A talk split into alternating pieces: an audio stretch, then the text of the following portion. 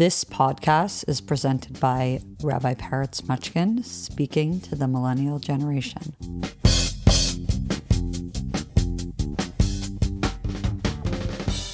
Hello, everyone. Welcome to the Rabbi Peretz podcast. I'm here with the voice of the generation, Miriam, my partner. How are you? I'm doing fabulous. Thank God. It's so great to have you here with us because Shabbos is about the Shabbos queen, and in our home, you're the Shabbos queen, so you belong on this podcast. Yes, queen. yeah, exactly. so uh, I wanted to talk about challah because up until now we've been talking about the inspiration, the feeling, the the the spirituality of Shabbos, of Shabbat, and how to get ready for it, how to think about it, how to engage with it on a pleasure level. But a deeper way of seeing is through the lens of its rituals. And one of its main rituals is challah, and you make amazing challah okay? Coast to coast great challah. And you evangelize it and sell it and give it. And you every every connection there is to challah you embody that. So i thought i had to talk to you about challah and shabbos.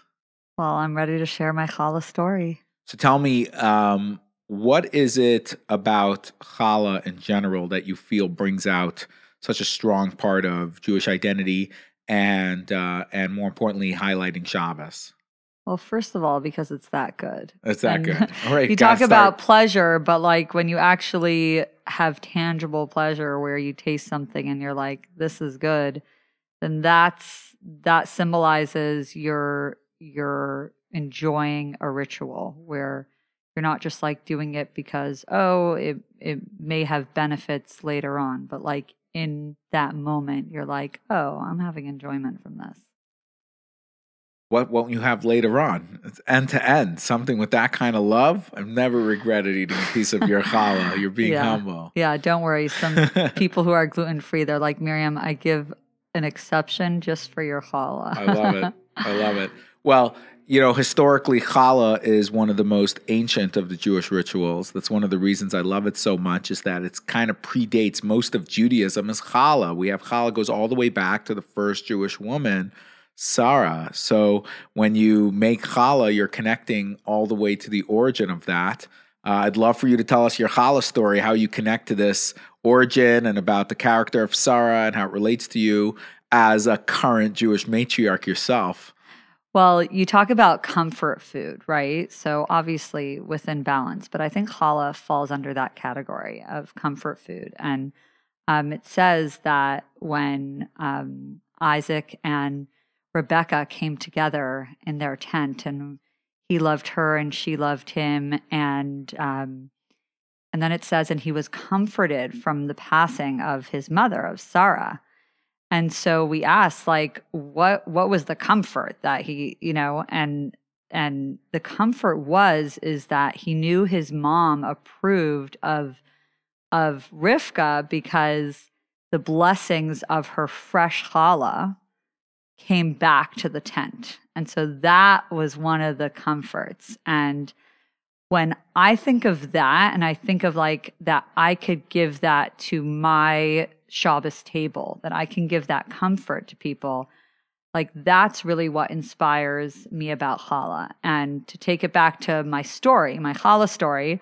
So when we got married, um, we'd have guests for Shabbos in San Francisco, and I did not like the bakery's challah. There was one kosher bakery in town, and I only thought challah came from a bakery. so I was like, Peretz, we're not going to have challah. We can have some really good sourdough bread or ciabatta rolls or you know yeah. French bread or whatever I, I didn't grow up. It wasn't like my mom was regularly making challah, so I like you thought that was the norm. Whatever, we'll get the yeah. best bread available for. Challah. Yeah, so there were kosher bakeries making really good other types of bread. So we would just have really good bread at our table, and um, it was great for a few years up until I went for a Shabbos to our cousins who live in Sonoma County and they run a Jewish community there. And their eight year old daughter at the time made this amazing challah. and I was like, okay, if she can make it, then I got to learn her recipe and start this ritual myself. And so I got her recipe and I it took a lot of practice to like really learn it and and not make it take over my kitchen or take over my day and because um, challah is a big process to make. Um, you can come join me in making it, and then you'll you'll know how. But um, it I went through that process, and that's how I realized that like challah isn't just coming from a bakery. It's something that's made with love, with with a lot of intention, with and there's a mitzvah within making the challah. And I was like, oh, I've been missing missing out on this mitzvah all this time. Like I knew people would talk about it like, "Oh, I'm going to pray for this when I make my challah," but I didn't really quite get it until I actually did it. So, take me back to like the the image you have of this first challah being made, this this matriarch Sarah and then her successor, the matriarch Rivka, Rebecca getting involved and and one of the staples of the tradition of what really created this Jewish home was the challah. Take me back there. Like, what is it about that experience that they're doing that there's such blessing or drawing in the real message of their marriage and their home life and their values with the challah? Like, how does that really come together for you? So, when I think of challah, I also think of like, you know, what's life without your bread and butter, right? So, you can think of like your bread and butter as your livelihood, what what happens in the house, but then your bread and butter is actually your bread and butter. Like what what is on the table, what is in the fridge, what are all these elements that are like nourishing you and and your family and or your guests or like what is the nourishment and and that's when I think of Sarah, you know, the matriarch, I think of her her nourishment and what she was giving to those within her vicinity, whether it was the guests that came. They were very famous for having guests. That's who their challah was enjoyed by. Um, and so I think of the nourishment. Um, what about you? What do you think oh, of when me? you think of challah? Well, I can't top that. That's really beautiful. I think as a Jewish mom, matriarch, you think about the nourishment so so beautifully. The mystic in me says that Sarah was like a great mystic she was on par with Abraham as a prophetess and a mystic and and a, and a seer and extremely under understood when people see the Torah lens. But if you really deep dig in the words, you see there's so much of her. There's more of her than almost any female character in Jewish history. And so when I think of her using bread, I think of her like she decided that challah was going to manifest the huge idea. And the idea that it was going to manifest was ego that the world thinks ego is there to just push you over the edge or or it's or it's or it's a corrupted part of your existence where she says no a jewish mom in a home nurtures the ego. The bread inflates you know? And this is juxtaposed to once a year we don't make bread we make matzah that's deflating about resetting the ego from nothing. And guess who also makes matzah? It's sarah. She also makes matzah the torah recounts to make quick bread they called it so I have guests here make the quick bread, Avram asks her. So she chose to use bread challah as her weekend staple to nurture the ego so it should be healthy and full of confidence. So I take the nourishment to the mystical level of she says there's a redeemable part of ego that's not only redeemable, but the most important to be nurtured by your mom, by your family, by the home that you're from. So what Isaac can't imagine this future he's going to build without somebody who can do that, but he doesn't know what that is. He needs his wife Rebecca to to intuitively know that too and he doesn't know what he's missing and she knows what he's missing. She is able to nurture that spirit. And of course, that starts from first they're in love, and then she shows him the trick. She knows the challah trick too. So there's this intuitive connection, and I think it's a wonderful parallel to you, who wanted to do something more with her with her make her Shabbos her own and make and make this experience your own. And we we used to speak speak about all these different things like uh, should it be something you every week speak at the table? Do you want to have themed food dinners? Where there's always conversations we had about how you're going to be the matriarch of your table and nurture people and like that. And it took a couple years and then you were like challah that's what I want to do it. That's what I want to do it. So that's that's this intuitive and taking the chain, uh, taking the baton and furthering the chain with your free choice that is so beautiful that you embody that so well. You always So- articulate everything. Just Oh no, just Spot you know, on. just expressing the way you feel. You're teaching somebody else to make challah. I think that's what you're trying to get to. That the main thing is not the bread and butter ingredients. You ultimately tinker it any way you want, but there's another process involved that you put yourself in, and that's through this mitzvah, this connection to it itself.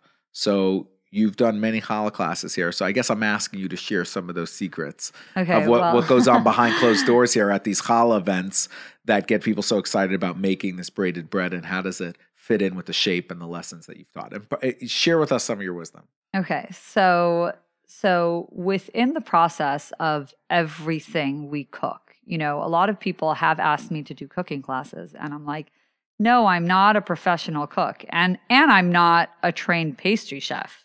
So fool does no okay, okay, okay. but for me, it always has to. If I wanted to learn how to cook, I want to go to you know like uh, Sur La Table and have this real official class. But what what I've seen, the real evolution of what I've seen is that people want to get their hands into something and feel like they can take ownership of something and that something that's on their table that they crafted. And I think that challah has that with the combination of the ingredients and of the part that it's something meaningful like you're bringing meaning into this onto your table through food. And mostly food is there to be consumed. So it's like oh you can you know take those great instagram shots of something and and it makes it more enjoyable and and it looks beautiful and it tastes delicious. But where's the meaning? And challah really has that meaning. And i and that's something i hold on to. As far as the the what i teach in my Yeah, challah like- classes like- yeah, like how- how does you one- have to come to a class Okay, to get that. fine. like i'm not giving that on the podcast so you know? tell me tell me about the mitzvah itself. What is the mitzvah of challah like the word challah means a portion. That's you know it doesn't mean bread it means a portion. So what is the mitzvah itself and how does the mitzvah connect with you and your kitchen okay and your nurturing and your matriarchy So, in regards to my relationship with God, I'm going to get personal over here. So, I just tell Hashem how it's supposed to be. and, you know, he's supposed to execute. so, when it comes to my challah, what is this portion? What is going on? So, once the dough has risen, we um, take this beautiful dough that's usually like fluffy and, you know, you like, you can just play around with it for a bit, but it's a wonderful texture. And you actually take a piece of it and you say a blessing. You you have a, a meditation moment with this dough where you're taking off a piece and you're setting this piece aside for for Hashem. And what this is a biblical, you know, goes back and they would take that piece and it was used to to feed those who worked at at the temple at the time. So obviously today we don't have that temple, but um, we do it symbolically, and and we um, we discard the piece, and um, the the real meditation part comes with what are we doing? Why are we discarding a piece? It's because where is this bread and butter? Back to like the nourishment in the home, like you know moms can also be or or the woman of the house or or just a woman in general. People can say like oh she's being controlling or whatever. And and it's about letting go of that control and knowing that like yeah i made this dough yeah i worked hard. But like i'm setting aside a piece to know that at the end it's up to you god to make it happen. So like i my main meditation within making the challah is like this is what i'm doing and god you got to do the rest. I'm setting aside this portion. I'm making space for the fact that like ultimately it all comes from it all comes from you. Like i'm doing my part you do yours. And and that's a meaningful conversation that i'm sharing with everyone that then eats it at my table or has it at their table, et cetera, where they're they're getting something that it's not just that great chef that produced that and all the power goes into that experience. It's it's there's a greater power involved in this in this experience. So beautiful. I think you you you really set the tone for for the culture that you live by of taking care of your side of it. Like I don't only just hear you saying like God, you do your end, I'm doing mine. You're also saying like I only could control my end. I'm letting the things that I can't control be very much, you know, in God's hands. Like that's if I if I'm gonna believe in God, it may as well be with the full with the full side of it that I only control what I could control. And you live by that so beautifully and you express that into your food and into and into what you're doing. So I appreciate the culture you set for our house and for the and for the community with challah being that uh that glutinous star. oh yeah. I've tried gluten-free challah. I've tried to make it many times and it's just I don't know. Maybe I need to learn some more tricks. Um, you're welcome to teach me, it's, anyone. it's you know we have uh, we have options to get into Shabbos. We got the wine. I spoke about that a little bit on uh, previous in, uh, podcast installments. We have you know food, but like you know each each portal. I think even if you're not eating challah, the experience of it being there and it's setting the tone of the table that a portion was taken. The end to end making of this bread had the intentionality that we only control what we could control. We only do what's on our side to do so. So it's a, I, I love that theme that you use for the challah. And and challah to me builds community, and and it really became tangible when we first moved to Venice, and we had someone at our table who was like, "Where is this challah from? What is going on?" And um, this fellow Ori was eating my challah, and he said, "You know." I'm in the tech industry here in Venice, but as a side thing, I created my own um, challah subscription service. Like I, I had the name, I have the site, I have everything set up, but I've been, you know, taste testing all these different challahs from bakeries. And he's just like, as I've said before, I'm just not a bakery challah person. And he said, I just can't find the right challah to sell on this subscription service. So I was, so he's like, would you sell your challah? Huh. And so, and you know, I've been asked that before, but I'm a community leader. For me, it has to be, I'm not, I'm not here to open up a bakery, you know? So when we further discussed it and then we got this commercial kitchen here, um, it was a continuous discussion and, um, it didn't really evolve until my my father-in-law gifted me this high holiday season with a commercial mixer. And this way I was able to make like 30 loaves of challah in one batch with a big oven and this this great big mixer. And so I was able to tell Ori, we're ready. We're ready to launch. We're ready to launch Challah And what is what is Challah so he was into yeah. it for the for the Brooklyn. Yeah. well, no, not Brooklyn. He's from Chicago. He was into it for, you know, like Hollaback girls or oh, that gotcha. that kind of thing. And I'm like, ah, not really my style. And I was like, Hollaback, we you get one, you give one. And um, for me, it's all about community. So if challah can build community and if we can know that that this bread that's on our table is feeding another person as well. Like that's this challah is really encompassing everything that that wow. Judaism Judaism represents right there. So um, yeah, it's it's been a wonderful project that we've started, and um, and I'm I'm excited to see where where it takes us. So if you want to order challah, every challah you you get one will be given. And um, I love it. Let me ask you like this. Um, when we lived in SF, you used to like anytime you thought of somebody during the week, you'd put them on your challah list.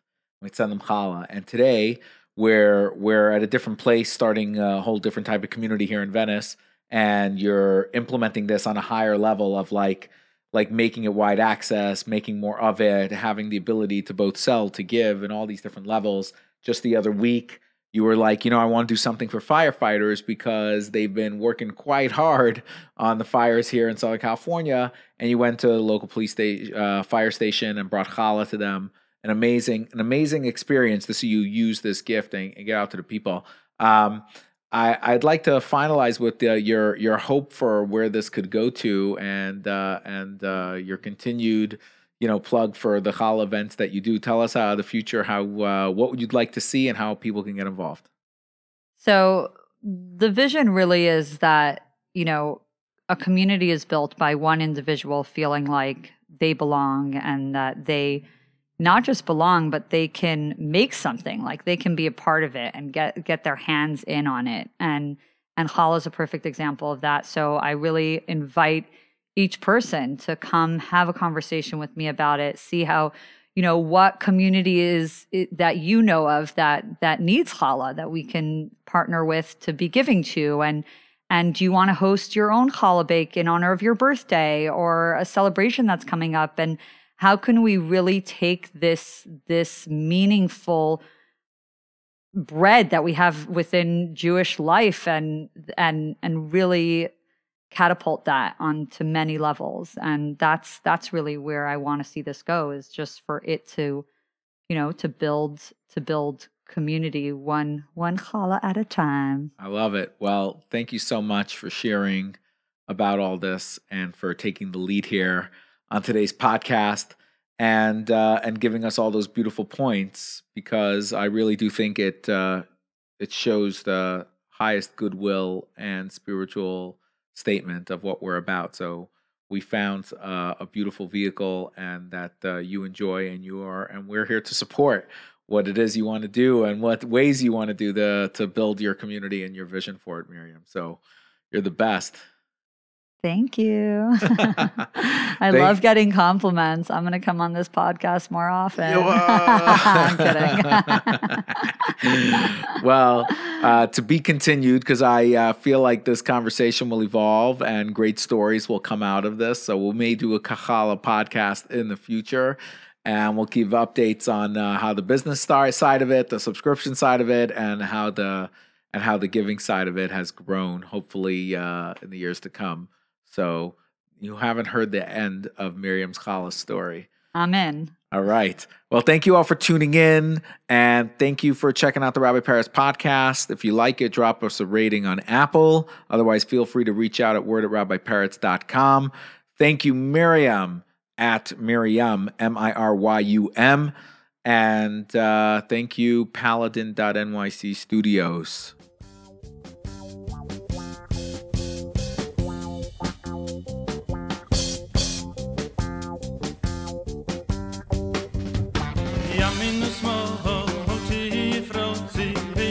Hashem tarizi, Ali